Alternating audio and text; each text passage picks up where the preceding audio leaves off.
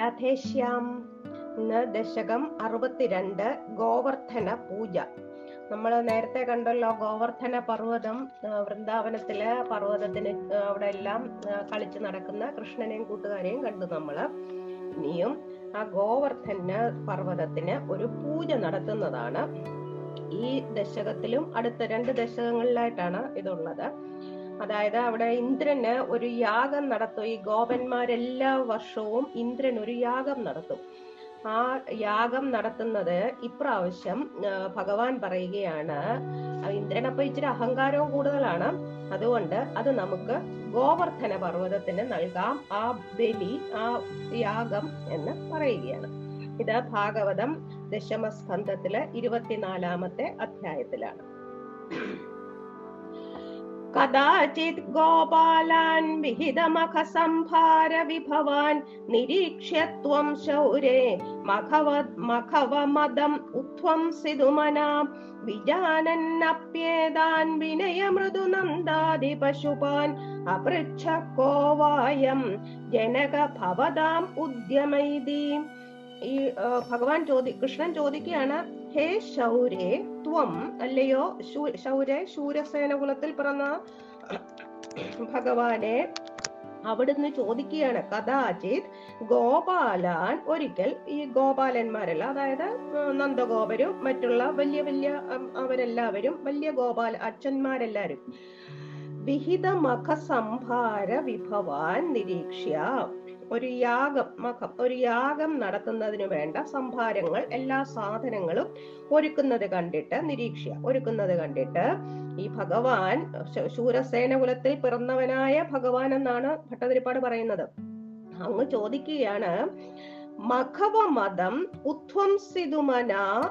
അപ്പൊ ഈ ഭഗവാന്റെ മനസ്സിലുണ്ട്, മഖവൻ എന്ന് പറയുന്നത് ഇന്ദ്രനാണ്, ഇന്ദ്രന്റെ അഹങ്കാരം കളയണം, അതിന് മനസ്സിൽ ഇങ്ങനെ നിശ്ചയിച്ചിട്ട് വിജാനൻ അഭി, കാര്യമൊക്കെ അറിയാം ഇവരെന്തിനാ ഇതൊക്കെ ചെയ്യുന്നതെന്നൊക്കെ അറിയാം, എന്നിട്ടൊന്നും അറിയാത്ത മട്ടിൽ ചോദിക്കുകയാണ്, ഹേ ജനക ഭവതാം അയം ഉദ്യമക്ക, അച്ഛാ നിങ്ങൾ എന്താണ് ഈ ചെയ്യുന്നത്, ഇതൊക്കെ എന്തിനാണ്, ഇതി വിനയ മൃദു നന്ദാതി പശുപാന പൃച്ഛ എന്ന് വളരെ വിനയത്തോടെ നല്ല മധുരമായിട്ട് നന്ദൻ തുടങ്ങിയ ആ ഗോപന്മാരോട് ചോദിച്ചു. അതായത് നിങ്ങൾ എന്തിനാണ് ഇതൊക്കെ ചെയ്യുന്നത്, എന്താണ് ഇതിനെന്തിനാണ് ഇതെല്ലാം ഈ സംഭാരങ്ങളെല്ലാം, ഈ യാഗ എന്തോ യാഗമാ നിങ്ങൾ ചെയ്യാൻ പോകുന്നത് എന്നൊക്കെ ഒന്നും അറിയാത്ത മട്ടില് ഭഗവാൻ ചോദിക്കുകയാണ്. അപ്പോൾ ഭഗവാനോട് നന്ദഗോപര് പറയാണ്. അപ്പം നന്ദഗോപര് വിചാരിക്കും, അയ്യോ പാവം, ഇതൊരു പാവം കുട്ടിയല്ലേ, കൊച്ചുകുട്ടിയല്ലേ, അവനൊന്നും അറിയില്ല. എന്നിട്ട് പറയുകയാണ്, ബഭാഷേ നന്ദത്വം സുതനനു വിധേയോ മഖവദോ മഖോ വർഷേ വർഷേ സുഖയതി സവർഷേണ പൃഥ്വീം നൃണാം വർഷായത്തം നിഖിലമുപജീവ്യം മഹിതലേ വിശേഷാദസ്മാകം തൃണസലില ജീവ്യാഹി പശവാ.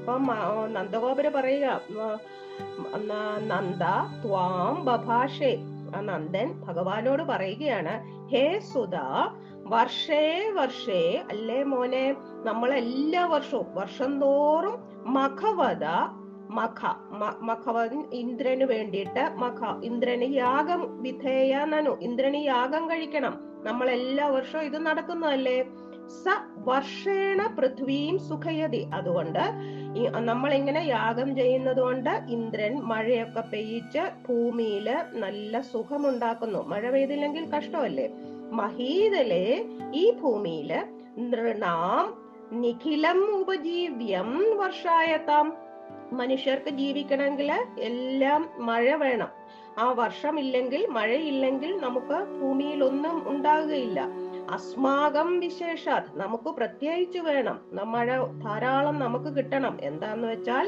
ഹി പശവ തൃണസലില ജീവിയ, നമ്മൾ പശുക്കളെ മേയ്ക്കുന്നവരാണ്, അപ്പോൾ നമ്മുടെ പശുക്കൾക്ക് പുല്ലും വെള്ളവും അല്ലേ അത്യാവശ്യം, പുല്ലും വെള്ളവും വേണമെങ്കിൽ നല്ല മഴ വേണം, നദികളിലെല്ലാം വെള്ളം വേണം, കാട്ടിലൊക്കെ പുല്ലുകൾ വേണം എന്നൊക്കെ പറയുകയാണ്. അതായത് നന്ദഗോപര് വളരെ വാത്സല്യത്തോടെ വളരെ ഭംഗിയായിട്ട് ഒരു ശുദ്ധഗതിക്കാരനാണ് നന്ദഗോപർ എന്നാണ് നമുക്ക് ഇതുകൊണ്ട് മനസ്സിലാക്കാൻ പറ്റും.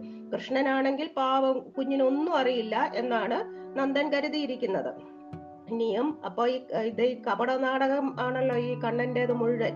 അപ്പോ ഭഗവാൻ ചോദിക്കുകയാണ്, ഇതി ശ്രുത്വാ വാചം പിതുരൈ ഭവാനാഹ സരസം ധികേതത് ന സത്യം മഖവജനിതാ വൃഷ്ടിരിദിയത് അദൃഷ്ടം ജീവാനാം സൃജതി ഖലു വൃഷ്ടിം സമുജിതാം മഹാരണ്യേ വൃക്ഷ കിമിവ ബലിം ഇന്ദ്രായ ദദതേ.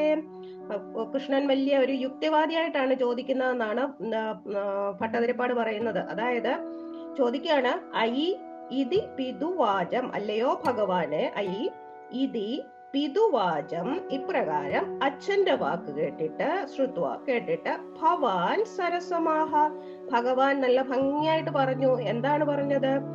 ഠിക് ധിക് എന്ന് പറഞ്ഞാല് കഷ്ടം, ധിക് ഏതത് ന എന്നാണ്. അത് ധികേതന്നോ എന്നുള്ളതല്ല, ധിക് ഏതത് ന, ധിക് കഷ്ടം, മഖവജനിത വൃഷ്ടി, ഈ വൃഷ്ടി മഴ പെയ്യിക്കുന്നത് മഖവനാണോ ഇന്ദ്രനാണോ? ഇതി യത് ഏതത് ന സത്യം, ഈ പറയുന്നത് ശരിയൊന്നും അല്ല, ഇന്ദ്രനൊന്നും അല്ല മഴ പെയ്യിക്കുന്നത്. ജീവാനാം അദൃഷ്ടം, ജീവികളുടെ പുണ്യമാണ്, സമുചിതാം വൃഷ്ടിം സൃജതി ഖലു, നല്ല രീതിയില് ഉചിതമായ രീതിയില് ഈ മഴ പെയ്യിക്കുന്നത്. അതാണ് നൽ അതങ്ങനെയാണ്, അതാണ് തീർച്ച, അങ്ങനെയാണ് എന്ന് പറയുകയാണ് കൃഷ്ണൻ. മഹാരണ്യേ വൃക്ഷ, വലിയ വലിയ കാടുകളില് കാടുകളുണ്ടല്ലോ, ആ കാടുകളില് വലിയ വലിയ മരങ്ങളുണ്ട്. ഇന്ദ്രായ ബലിം കിം ഇവ ദദതേ, ഈ മരങ്ങളൊക്കെ എന്താ ഇന്ദ്രന് ബലി കൊടുക്കുന്നുണ്ടോ? ഒന്നുമില്ലല്ലോ എന്നാണ് കൃഷ്ണൻ ചോദിക്കുന്നത് ഇവിടെ. അത് ആ ഭട്ടതിരിപ്പാട് എന്ത് രസമായിട്ടാണ് അത് പറഞ്ഞിരിക്കുന്നത് നോക്കും. അത് കഴിഞ്ഞിട്ട് ഭഗവാൻ പറയുകയാണ്, ഇദം താവത് സത്യം യദിഹ പശവോ ന കുലധനം തദാ ജീവയായാസൗ ബലിർ അജല ഭർത്രേ സമുചിത സുരേഭ്യോപ്യുത്കൃഷ്ട നനു ധരണി ദേവാക്ഷിതിതലേ തതസ്തേ അപ്യാരാധ്യ ഇതി ജഗതിഥത്വം നിജജനാൻ. അപ്പം അതിന് പകരം എന്താ ചെയ്യേണ്ടതെന്നാണ് പറയുന്നത്. ഇഹ പശവ ന കുലധനം യത് ഇദം താവത് സത്യം, ശരിയാണ്, നമ്മളെ പശുക്കളാണ് നമ്മുടെ കുലധനം, നമുക്ക് പശുക്കളില്ല, പശുക്കൾക്ക് നല്ല പുല്ലും വെള്ളവും ഒക്കെ വേണം, അതൊക്കെ പറഞ്ഞതൊക്കെ ശരിയാണ്. ഇദം താവത് സത്യം അങ്ങ് പറഞ്ഞ അച്ഛൻ പറഞ്ഞതൊക്കെ ശരിയാണ്.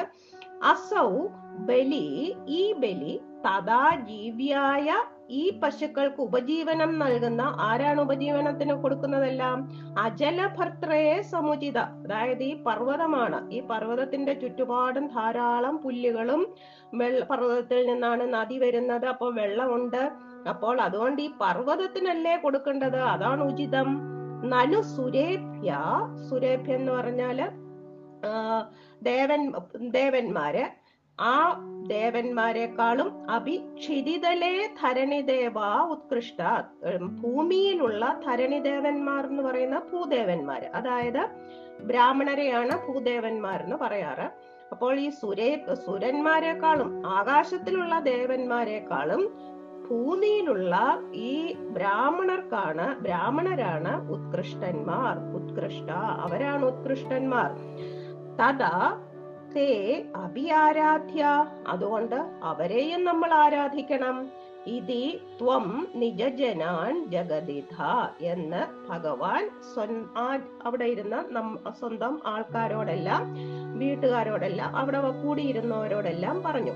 ഇവിടെ അജലഭർത്ര എന്ന് പറയുന്നത് പർവ്വതമാണ്, അതായത് ഗോവർദ്ധന പർവ്വതത്തിനെയാണ് പറയുന്നത്. അത് അചൽ, ഒരു ഇളക്കം ഇല്ലാതെ, അചലം, ചലനമില്ലാത്തത്, അങ്ങനെ ഇളകം ഇളക്കമില്ലാതെ ഭരിക്കുന്നയാളാണ് അജലഭർത്തൃ. അതായത് പർവ്വതങ്ങൾ അങ്ങ് ഓടിപ്പോകുന്നില്ലല്ലോ, പക്ഷെ ആ പർവ്വതമാണ് ഇവ നല്ല വെള്ളവും പുല്ലും ഒക്കെ തരുന്നത് എന്നുകൂടിയാണ് അർത്ഥം. ഇനിയും ഇവരപ്പം എന്താണ് പറയുന്നത്, ഇവരനുസരിക്കുമോ എന്നൊക്കെയാണ് അടുത്ത ശ്ലോകത്തിൽ പറയുന്നത്.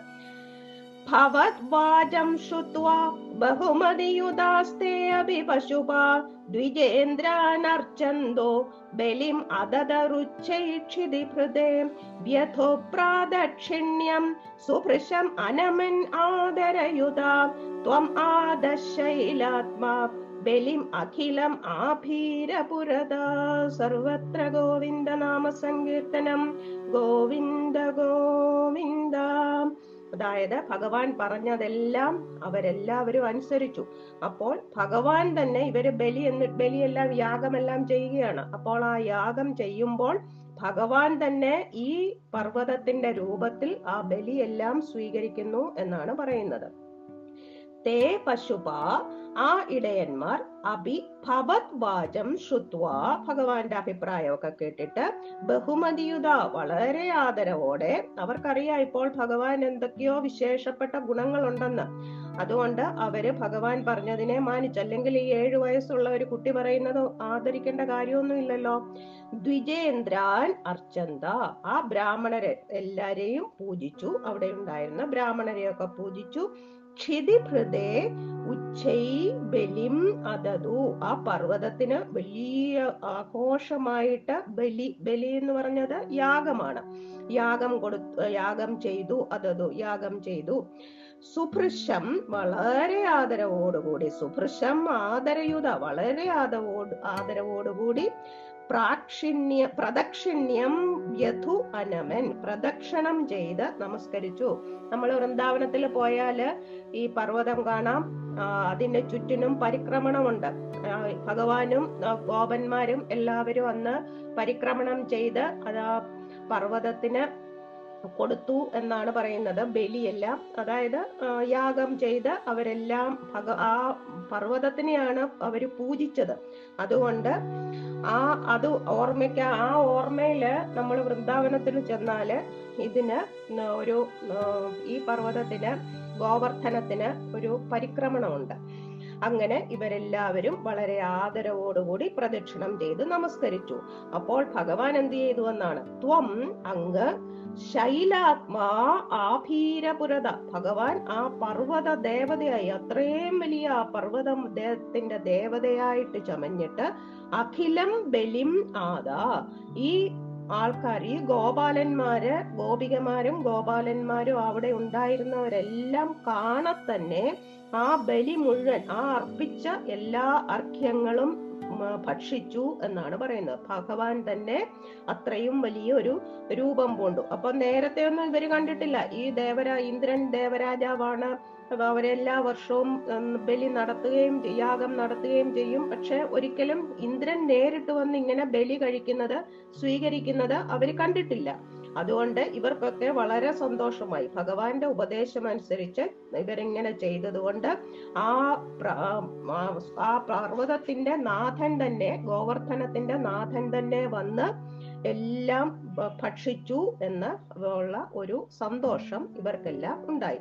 അപ്പോൾ അങ്ങനെ ആ പർവ്വത ദേവതയായിട്ട് വന്ന ആ ഭഗവാന്റെ ഒരു അരുളപ്പാടും ഉണ്ടായി എന്നാണ് പറയുന്നത്.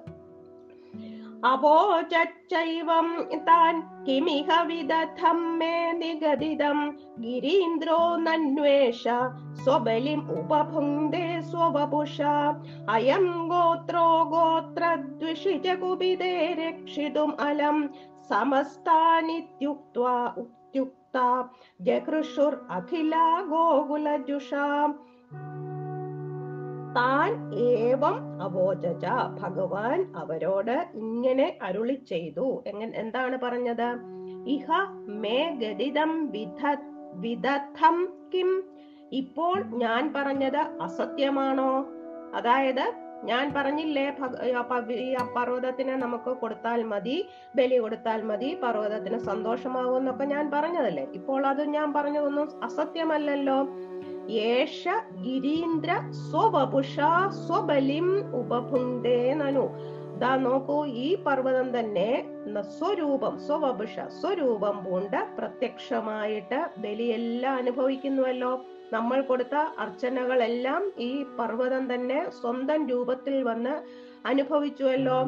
ഗോത്രദ്വിഷി, ഇനി കുപിതേജ, ഈ ദേവേന്ദ്രൻ ഇനിയും കോപിച്ചാലും അയം ഗോത്ര സമസ്താൻ രക്ഷിതും അലം. ഈ പർവ്വതം നമ്മളെ എല്ലാവരെയും, നമ്മുടെ ഗോത്രത്തിനെ മുഴുവൻ നമ്മളെ എല്ലാവരെയും രക്ഷിക്കും. അത് മതി, ഈ പർവ്വതം മതി. ഇനി നമുക്ക് ദേവേന്ദ്രൻ വരണമെന്നൊന്നുമില്ല നമ്മളെ, നമ്മുടെ പശുക്കളെയൊക്കെ നോക്കാന്. ദേവേന്ദ്രൻ കോപിച്ചാലും ഈ പർവ്വതം നമ്മളെ രക്ഷിക്കും. ഇതി ഉക്ത അഖില ഗോകുല ജുഷ ജഹൃഷു. ഇങ്ങനെ പറഞ്ഞു കേട്ടപ്പോൾ ഗോകുലവാസികളായ എല്ലാ ആൾക്കാർക്കും വളരെ സന്തോഷമായി. അതായത് ഇവരൊക്കെ വളരെ ഇടയൻ, ഇവരെല്ലാം ഇടയ ഇടയ ഗോത്രമല്ലേ, അപ്പോൾ അവർക്ക് ആകെ പേടിയാണ്. ഇനി ബലി, ഇന്ദ്രന് കൊടുക്കുന്ന ബലി മുടക്കിയാലോ, വല്ല എന്തെങ്കിലും ദോഷം സംഭവിച്ചാലോ, ഇന്ദ്രൻ കോപിച്ചാലോ എന്നൊക്കെ അവർക്ക് ഇച്ചിരി പേടിയുണ്ടായിരുന്നു. ആ പേടിയുണ്ടെങ്കിൽ അതും മാറ്റുന്നതിന് വേണ്ടിയിട്ടാണ് ഭഗവാൻ ഇങ്ങനെ ഉറപ്പ് കൊടുത്തത്. അപ്പോ ആൾക്കാർക്കെല്ലാം, ഗോകുലവാസികൾക്കെല്ലാം വളരെ സന്തോഷമായി. അപ്പോൾ ഇന്ദ്രൻ എന്ത് ചെയ്തു? യാഗം വേറൊരു ദേവതയ്ക്കല്ലേ, അതായത് പർവ്വതത്തിനല്ലേ യാഗം നടത്തിയത്. അപ്പോൾ ഇന്ദ്രൻ ഇതറിഞ്ഞപ്പോൾ ഇന്ദ്രൻ ആകെ ദേഷ്യമായി.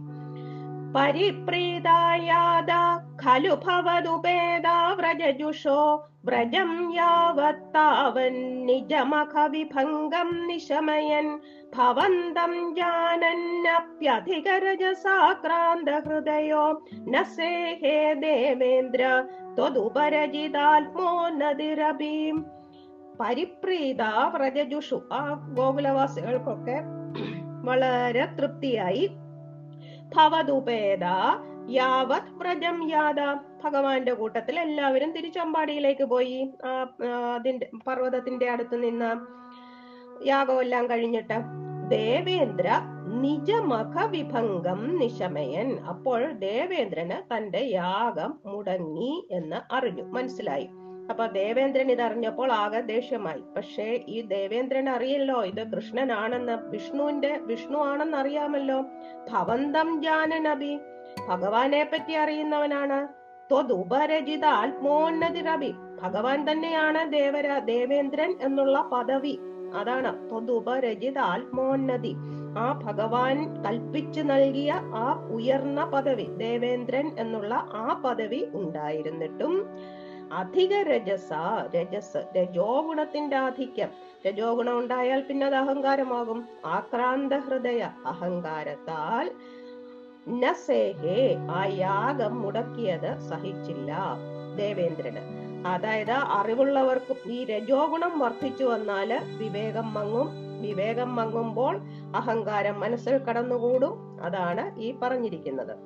അപ്പോൾ അറിവൊക്കെ അങ്ങ് പോയി, വിവേകം അങ്ങ് പോയി. അപ്പോൾ ഇന്ദ്രന് വളരെ ദേഷ്യം വരുന്നു.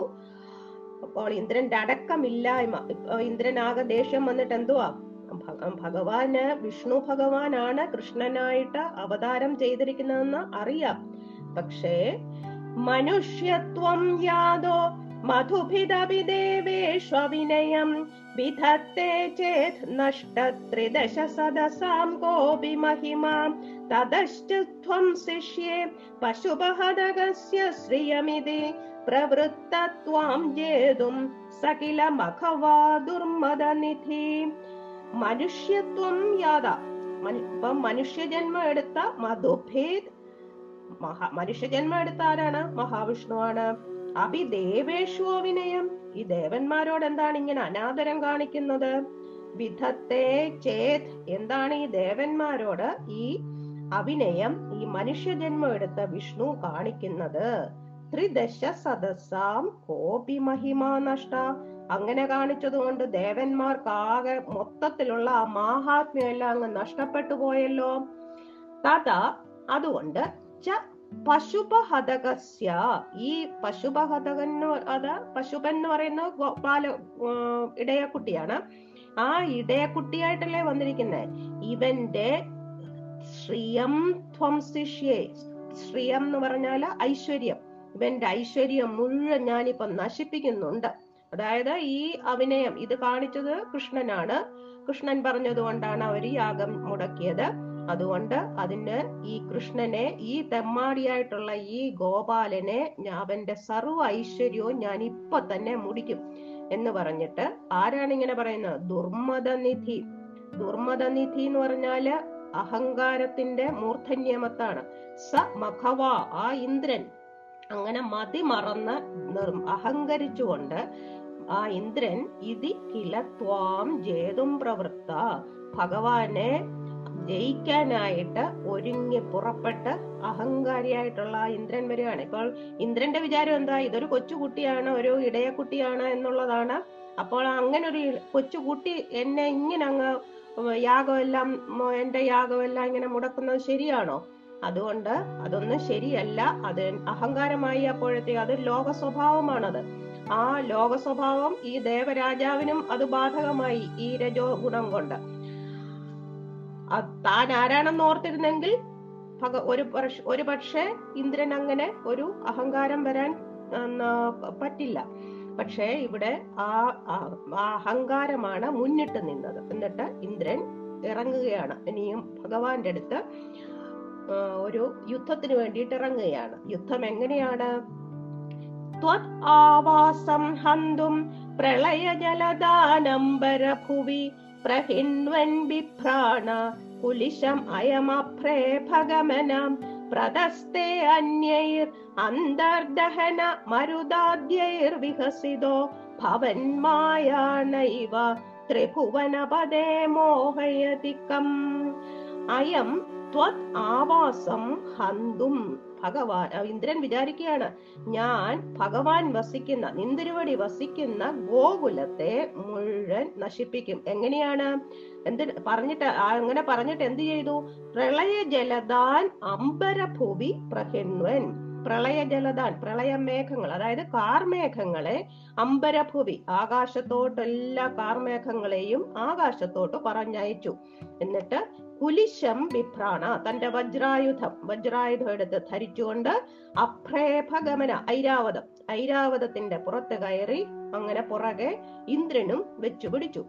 അന്യയി, അപ്പൊ മറ്റ് ദേവന്മാരൊക്കെ ഉണ്ടല്ലോ, അവര് ദഹനൻ ദഹനൻ എന്ന് പറയുന്ന അഗ്നി, മരുതൻ മരുത് കാറ്റ്, അപ്പോൾ അഗ്നി വായു മുതലായ മറ്റ് ഈ ദിക്പാലന്മാരൊക്കെ അന്ധ വിഹസിത പ്രദസ്തേ, അവരൊക്കെ ഉള്ളുകൊണ്ട് ചിരിച്ച് ഈ ദേവേന്ദ്രനെ പരിഹസിച്ചുകൊണ്ട് അവരും പുറകെ പോയി, ദേവേന്ദ്രന്റെ പുറകെ. അതായത് ഇവർക്കറിയാം, ദേവേന്ദ്രനല്ലേ ഉള്ളു അഹങ്കാരം, ഇവർക്ക് മറ്റുള്ള ദേവകന്മാർക്കൊന്നും അഹങ്കാരം ഇല്ലല്ലോ. അതുകൊണ്ട് ഈ ദിക്പാലന്മാര്, അഗ്നി വായു മുതലായ ദിക്പാലന്മാര് അവരും ചിരിച്ചു പരിഹസിച്ചുകൊണ്ട്, ഉള്ളുകൊണ്ട് ഉള്ളുകൊണ്ട് ചിരിച്ചു, അന്ധ ഉള്ളുകൊണ്ട് ചിരിച്ചു പരിഹസിച്ചുകൊണ്ട് ഇന്ദ്രന്റെ പുറകെ അവരും പോയി.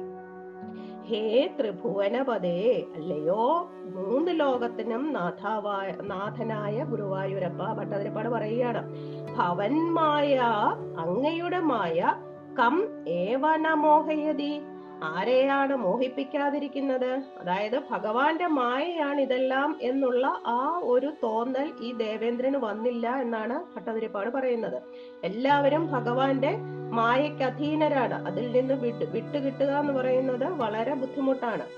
അപ്പോൾ ഗോപന്മാർക്ക് അപ്പോൾ ഇപ്പോഴും ചെറിയൊരു പേടിയുണ്ട്, ഇനിയും എന്തെങ്കിലും ഇന്ദ്രൻ വന്ന് എന്തെങ്കിലും വേണ്ടാത്തത് വല്ലതും ഒപ്പിക്കുമോ എന്നുള്ള ആ ഭയത്താല് അവരെ അങ്ങനെ ഭയന്ന് കഴിയുന്ന ആ ഗോപന്മാരെ ഭഗവാൻ സമാധാനിപ്പിക്കുന്നതാണ് അടുത്ത ശ്ലോകത്തില്. സുരേന്ദ്ര ക്രുദ്ധശ്ചേത് ദ്വിജകരുണയാ ശൈലകൃപയാപി അനാതങ്കോ അസ്മാകം നിയതൈതി വിശ്വാസ്യ പശുപാൻ അഹോ കിം നായാദോ ഗരിഭിരിതി സഞ്ചിന്യ നിവസൻ മരുത്കേഹാധീശ പ്രണുത മുരവൈരിൻ മമഗദാൻ.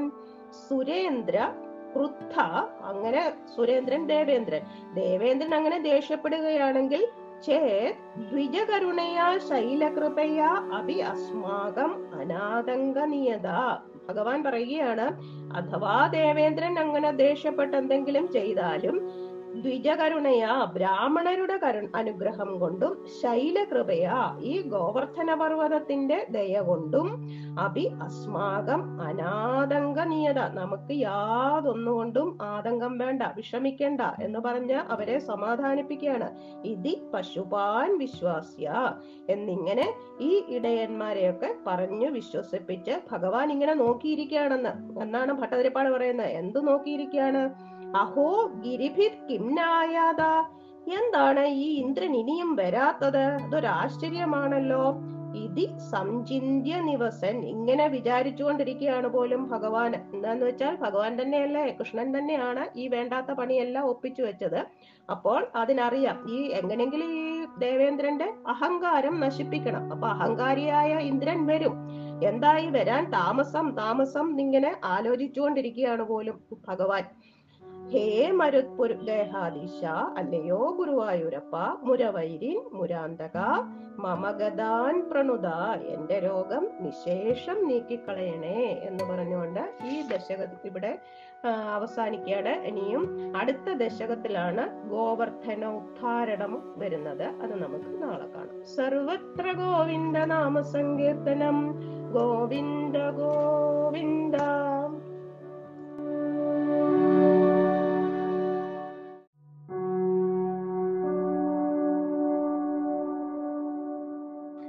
രാധേശ്യാം. ഇന്ന് ദശകം അറുപത്തി മൂന്ന് ഗോവർ ഗോവർദ്ധന ഉദ്ധാരണമാണ്. കഴിഞ്ഞ ദശകത്തില് നമ്മൾ പറഞ്ഞു നിർത്തിയത് ഭഗവാന് ഗോവർദ്ധന പൂജയെല്ലാം കഴിഞ്ഞിട്ട് അനിയും ഈ അഹങ്കാരി ഇന്ദ്രൻ ഇപ്പോൾ അഹങ്കാരിയായിട്ടുണ്ട്. അപ്പോൾ എന്താണ് ഈ അഹങ്കാരിയായിട്ടുള്ള ഇന്ദ്രൻ ഇനിയും വരാത്തത് ഇങ്ങോട്ട് ദേഷ്യപ്പെട്ട് എന്ന് ആശ്ചര്യപ്പെട്ടിരിക്കുന്നതായിട്ടാണ് നമ്മൾ കണ്ടത്. ഇന്ന് അതിന്റെ ബാക്കിയാണ് ഇന്നത്തെ ദശകത്തില്. ഓം നമോ ഭഗവതേ വാസുദേവായ. ഓം ശ്രീകൃഷ്ണ പരമാത്മനേ നമഃ. ഓം ദദൃശിരേ കില തത്ക്ഷണമക്ഷത സ്ഥനിത ജൃംഭിത കമ്പിത ദിക്തട സുഷമയാ ഭവദംഗതുലാം ഗത വ്രജപദോ പരിവാരിധരാത്വയാം. ഭഗവാൻ ഇങ്ങനെ വിചാരിച്ചോണ്ടിരിക്കുമ്പോഴത്തേക്കിനും പെട്ടെന്ന് അമ്പാടിയുടെ മുകളിലോട്ട് മഴക്കാറങ്ങനെ കയറി വന്നിട്ട് ആകാശം ഇരുണ്ടു. അപ്പൊ ഇന്ദ്രൻ പറഞ്ഞല്ലേ പറഞ്ഞു വിട്ടില്ലേ ഈ പ്രളയ ജലത ഇവരെല്ലാം കാർമേഘങ്ങളോട് വേഗം പോകാൻ പറഞ്ഞില്ലേ. അപ്പൊ ഈ കാർമേഘങ്ങളെല്ലാം പെട്ടെന്ന് ഗോകുലത്തിന്റെ മീതെ എത്തി. തക്ഷണം ആ സമയത്ത് ഭഗവാൻ ഇതങ്ങോട്ട് വിചാരിച്ചതേ ഉള്ളൂ. ദേവേന്ദ്രൻ എന്താണ് വരാത്തതെന്ന് ഭഗവാൻ വിചാരിച്ചപ്പോഴേക്കും കില ത്വയാ വ്രജപദോപരി, ആ സമയത്ത് തന്നെ ഭഗവാന്റെ അമ്പാടിയുടെ മുകളിൽ അക്ഷത സ്ഥനിത ജൃംഭിത കമ്പിത ദിക്തട, ഭയങ്കര ഇടവിടാതെ അക്ഷതം ഒരു ഒരു ശകലം പോലും നിർത്താതെ ഇടവിടാതെ സ്ഥനിത ജൃംഭിത ഭയങ്കര ഇടിമുഴക്കത്തോടെ കമ്പിത ദിക്തട ആ എട്ട് ദിക്കും വിറപ്പിച്ചുകൊണ്ട് ഭയങ്കര മഴ അങ്ങോട്ട് തുടങ്ങി. സുഷമയാ ഭവദംഗതുലാം ഗദാ വാരിധരാ ദദൃശിരേ, നല്ല മനോഹരമായിട്ട് ഭവദംഗതുലാം ഭഗവാന്റെ ശരീരം പോലെ വാരിധര ആ കാർമേഘങ്ങൾ, അതാണ് നീലകാന്തിയോ നീലകാന്തിയുള്ളതല്ലേ കാർമേഘങ്ങൾ, അതല്ലേ ഭഗവാന്റെ നിറം. ആ ഭഗവാന്റെ ശരീരം പോലെ മനോഹരമായ കാർമേ നീല കാന്തിയോടുകൂടിയ കാർമേഘങ്ങൾ ദദൃശിരേ അവിടെ അമ്പാടിയുടെ മുകളിൽ കണ്ടു.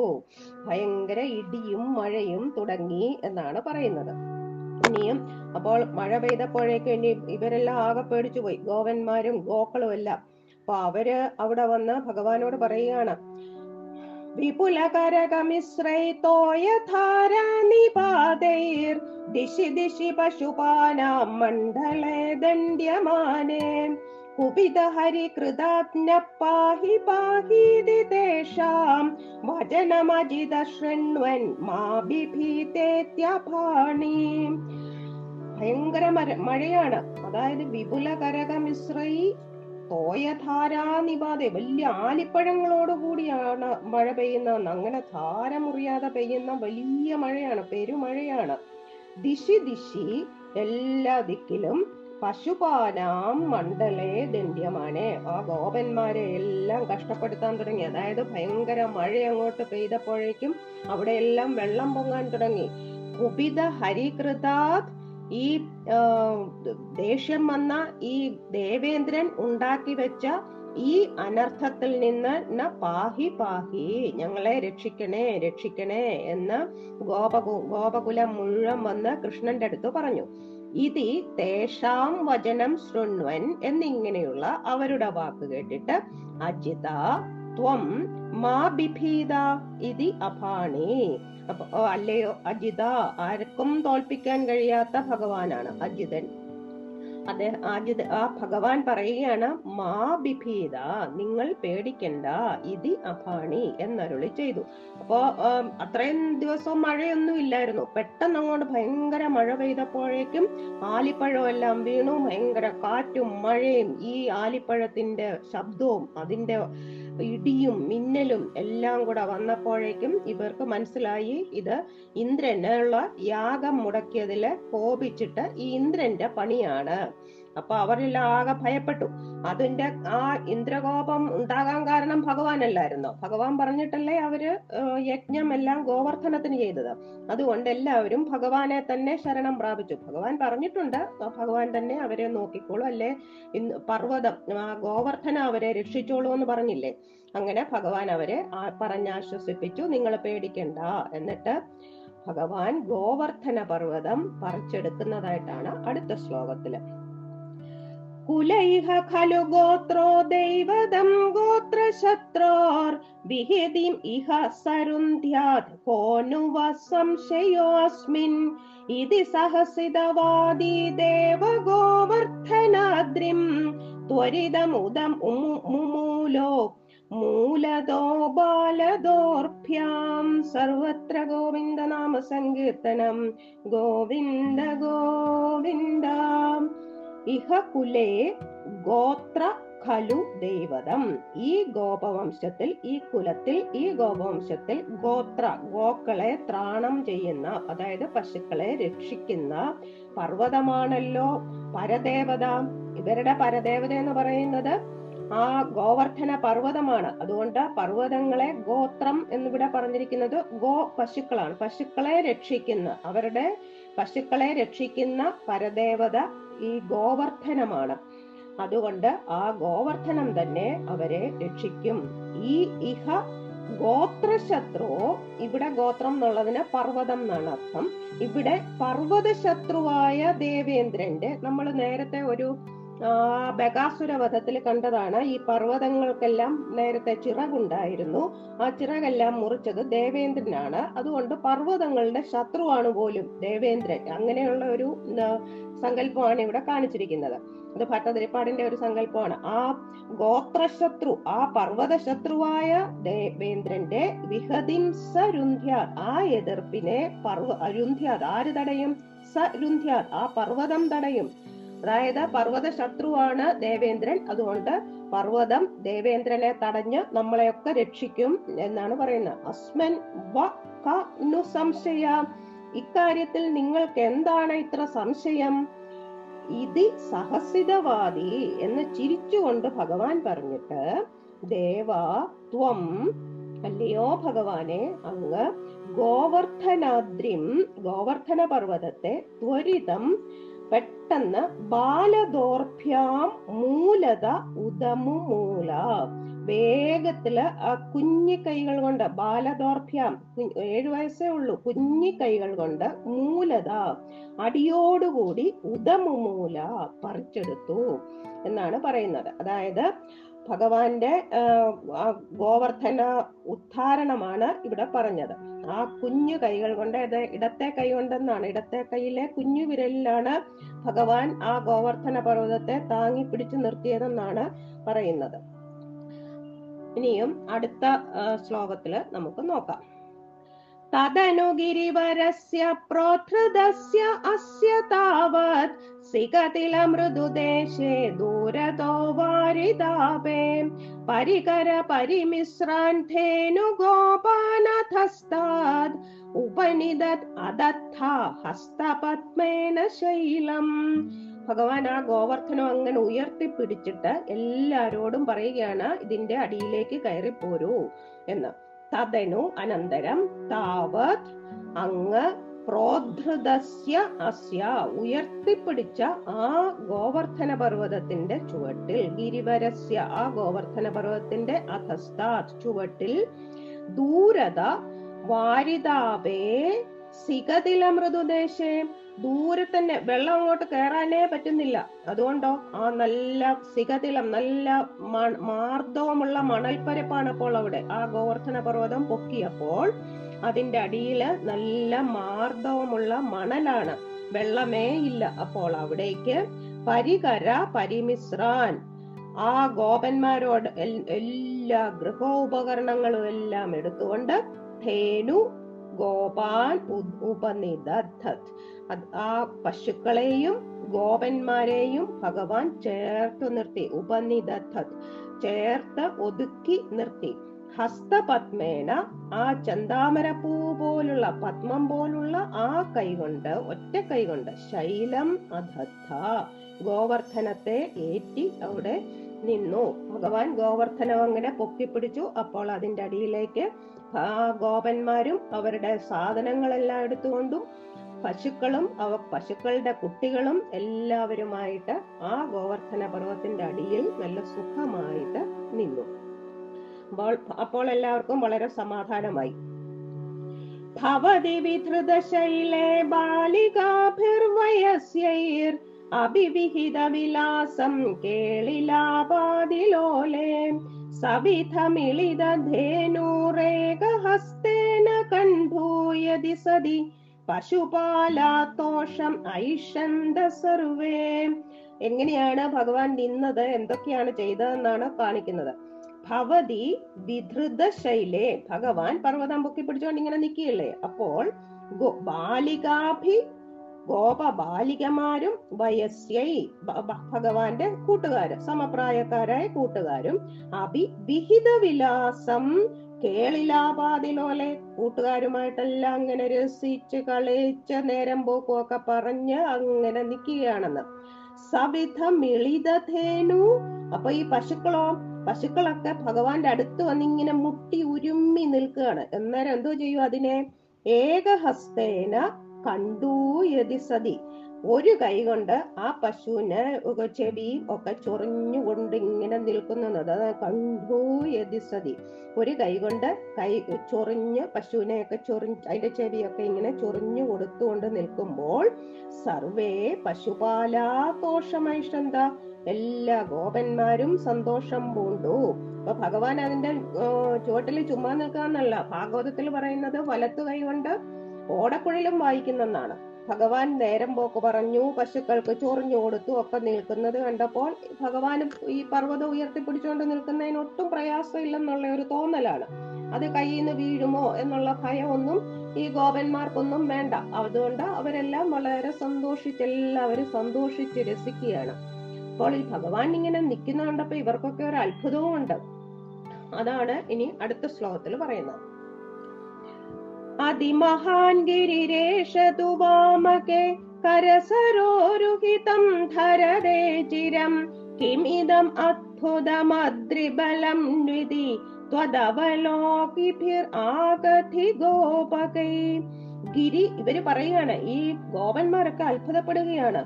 ഗിരി അതിമഹാൻ, ഗോവർദ്ധന പർവ്വതം വളരെ വലുതാണ്. യേശ തു, ഈ കൃഷ്ണനാകട്ടെ, തം, ആ ഗോവർദ്ധനത്തെ, വാമകേ കരസരോരുഹി, ഇടത്തെ കൈത്തണ്ടില്, ആ കൈ ഇടത്തെ കുഞ്ഞു വിരലിലാണ്, ഇടത്തെ കൈയുടെ കുഞ്ഞു വിരലിലാണ്, ചിരം ധരതേ, എത്ര നേരമായി ഉയർത്തി പിടിച്ചോണ്ടിങ്ങനെ നിൽക്കുന്നു. കിം അത്ഭുതം ഇതം, ഇതെന്തൊരു അത്ഭുതമാണ്.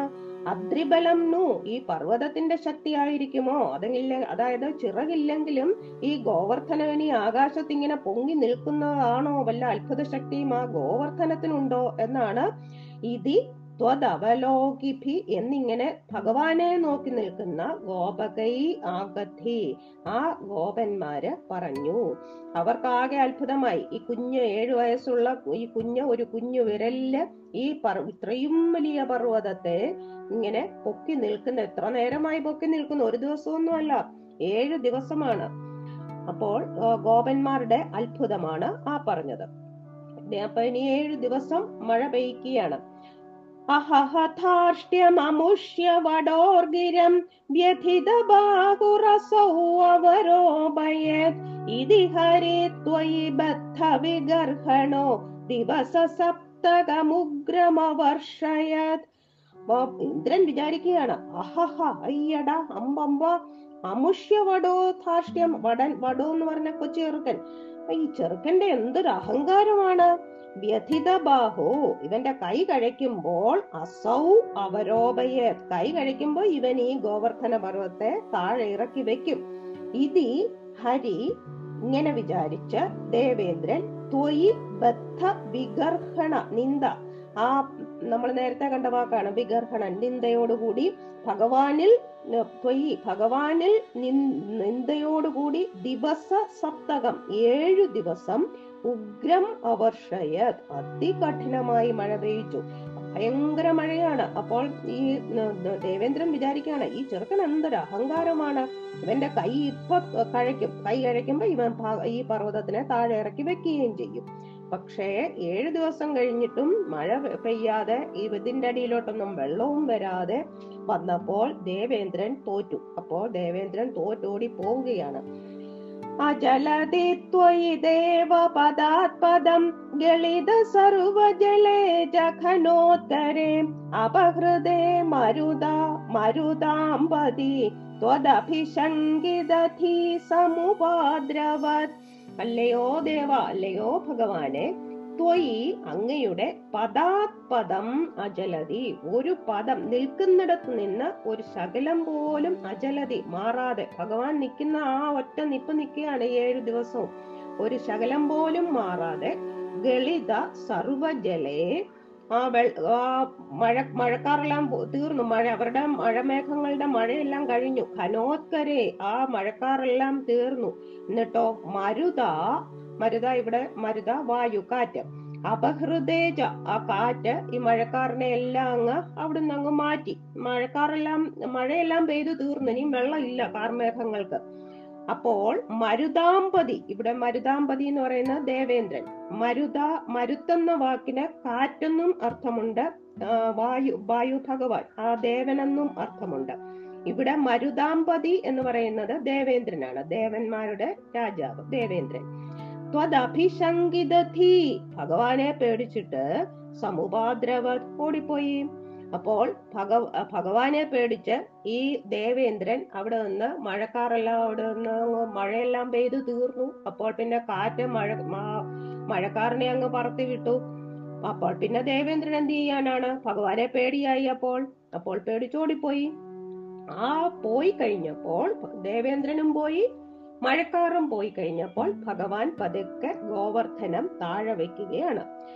ശമമുപേയുഷി വർഷഭരേ തദാ പശുപഥേനുകുലേ ജവിനിർഗതേ ഭുവി വിഭോ സമുപാഹിത ഭൂധര പ്രമുദിതൈ പശുപൈ പരിരേഭിഷേ. തദാ വർഷഭരേ ശമം ഉപേയുഷി, ആ പെരുമഴയെല്ലാം, വർഷഭര് ആ പെരുമഴയെല്ലാം, തദാപ്പോൾ ശമം ഉപേയുഷി എല്ലാം അവസാനിച്ചു, മാറി, മഴയെല്ലാം മാറി. അപ്പോൾ പശുപ ആ പശുക്ക ഗോപന്മാരും ധേനുകുലേ പശുക്കളും ച രണ്ടു കൂട്ടരും വിനിർഗതേ അവര് രണ്ടുപേരും, അതായത് ഗോപന്മാരും പശുക്കളും ഇതിന്റെ അടിയിൽ നിന്ന് പുറത്തു വരുമ്പോൾ എല്ലാ സാധനങ്ങളും ഒക്കെ ആയിട്ട് എല്ലാവരും കുട്ടികളും ഒക്കെ ആയി പശുക്കളും എല്ലാവരും വെളിയിൽ വന്നപ്പോൾ, പുറത്തു വന്നപ്പോൾ വിഭോ അല്ലയോ ഭഗവാനെ, ഭൂവി സമുപാഹിത ഭൂധര ത്വം അല്ലയോ ഭഗവാനെ, അങ്ങ് ഭൂമിയിൽ ഈ ഗോവർദ്ധന പർവ്വതത്തെ ഇറക്കി വെച്ചു. അങ്ങനെയുള്ള നിന്തിരുവടിയുടെ നിന്തിരുവടിയെ, അങ്ങനെയുള്ള ഭഗവാനെ പ്രമുദിതൈ പശുപൈ, ഏറ്റവും സന്തോഷത്തോടുകൂടി സന്തുഷ്ടരായ പശുപൈ ഗോപന്മാർ പരിരേഭിഷേ അവരാലിംഗനം ചെയ്തു. ഗോപന്മാര് കൃഷ്ണനെ ആലിംഗനം ചെയ്തു, അവർക്കെല്ലാം ഭയങ്കര സന്തോഷമായി. അപ്പോൾ ദേവന്മാരിതെല്ലാം കണ്ടുകൊണ്ട് നിൽക്കുകയാണ്. ഇനിയും ദേവന്മാരുടെ സ്തുതിയാണ്, ദേവന്മാരുടെ സ്തുതിയോട് കൂടിയിട്ടാണ് ഈ ദശകം അവസാനിപ്പിക്കുന്നത്. ധരണിമേവ പുരാധൃതവാൻ അസി ക്ഷിതിധരോ ധരണേ തവ കശ്രമാം ഇതിനുത ത്രിദശൈ കമലാപദേ ഗുരുപുരാലയ പാലയ മാം ഗദാ.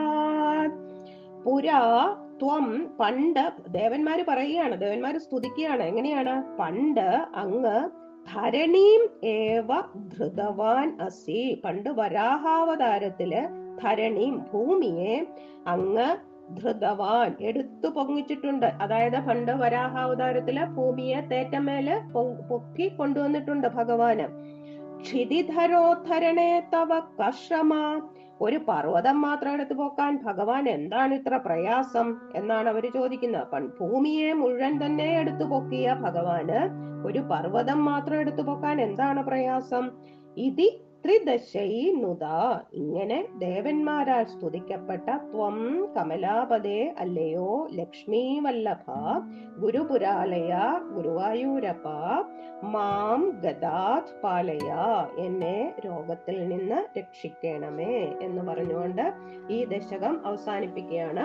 ഇതിന്റെ ബാക്കിയായിട്ടാണ് നാളെ ദശകം അറുപത്തിനാല് ഗോവിന്ദാഭിഷേകം, അത് നമുക്ക് നാളെ. സർവത്ര ഗോവിന്ദ നാമ സങ്കീർത്തനം, ഗോവിന്ദ ഗോവിന്ദ.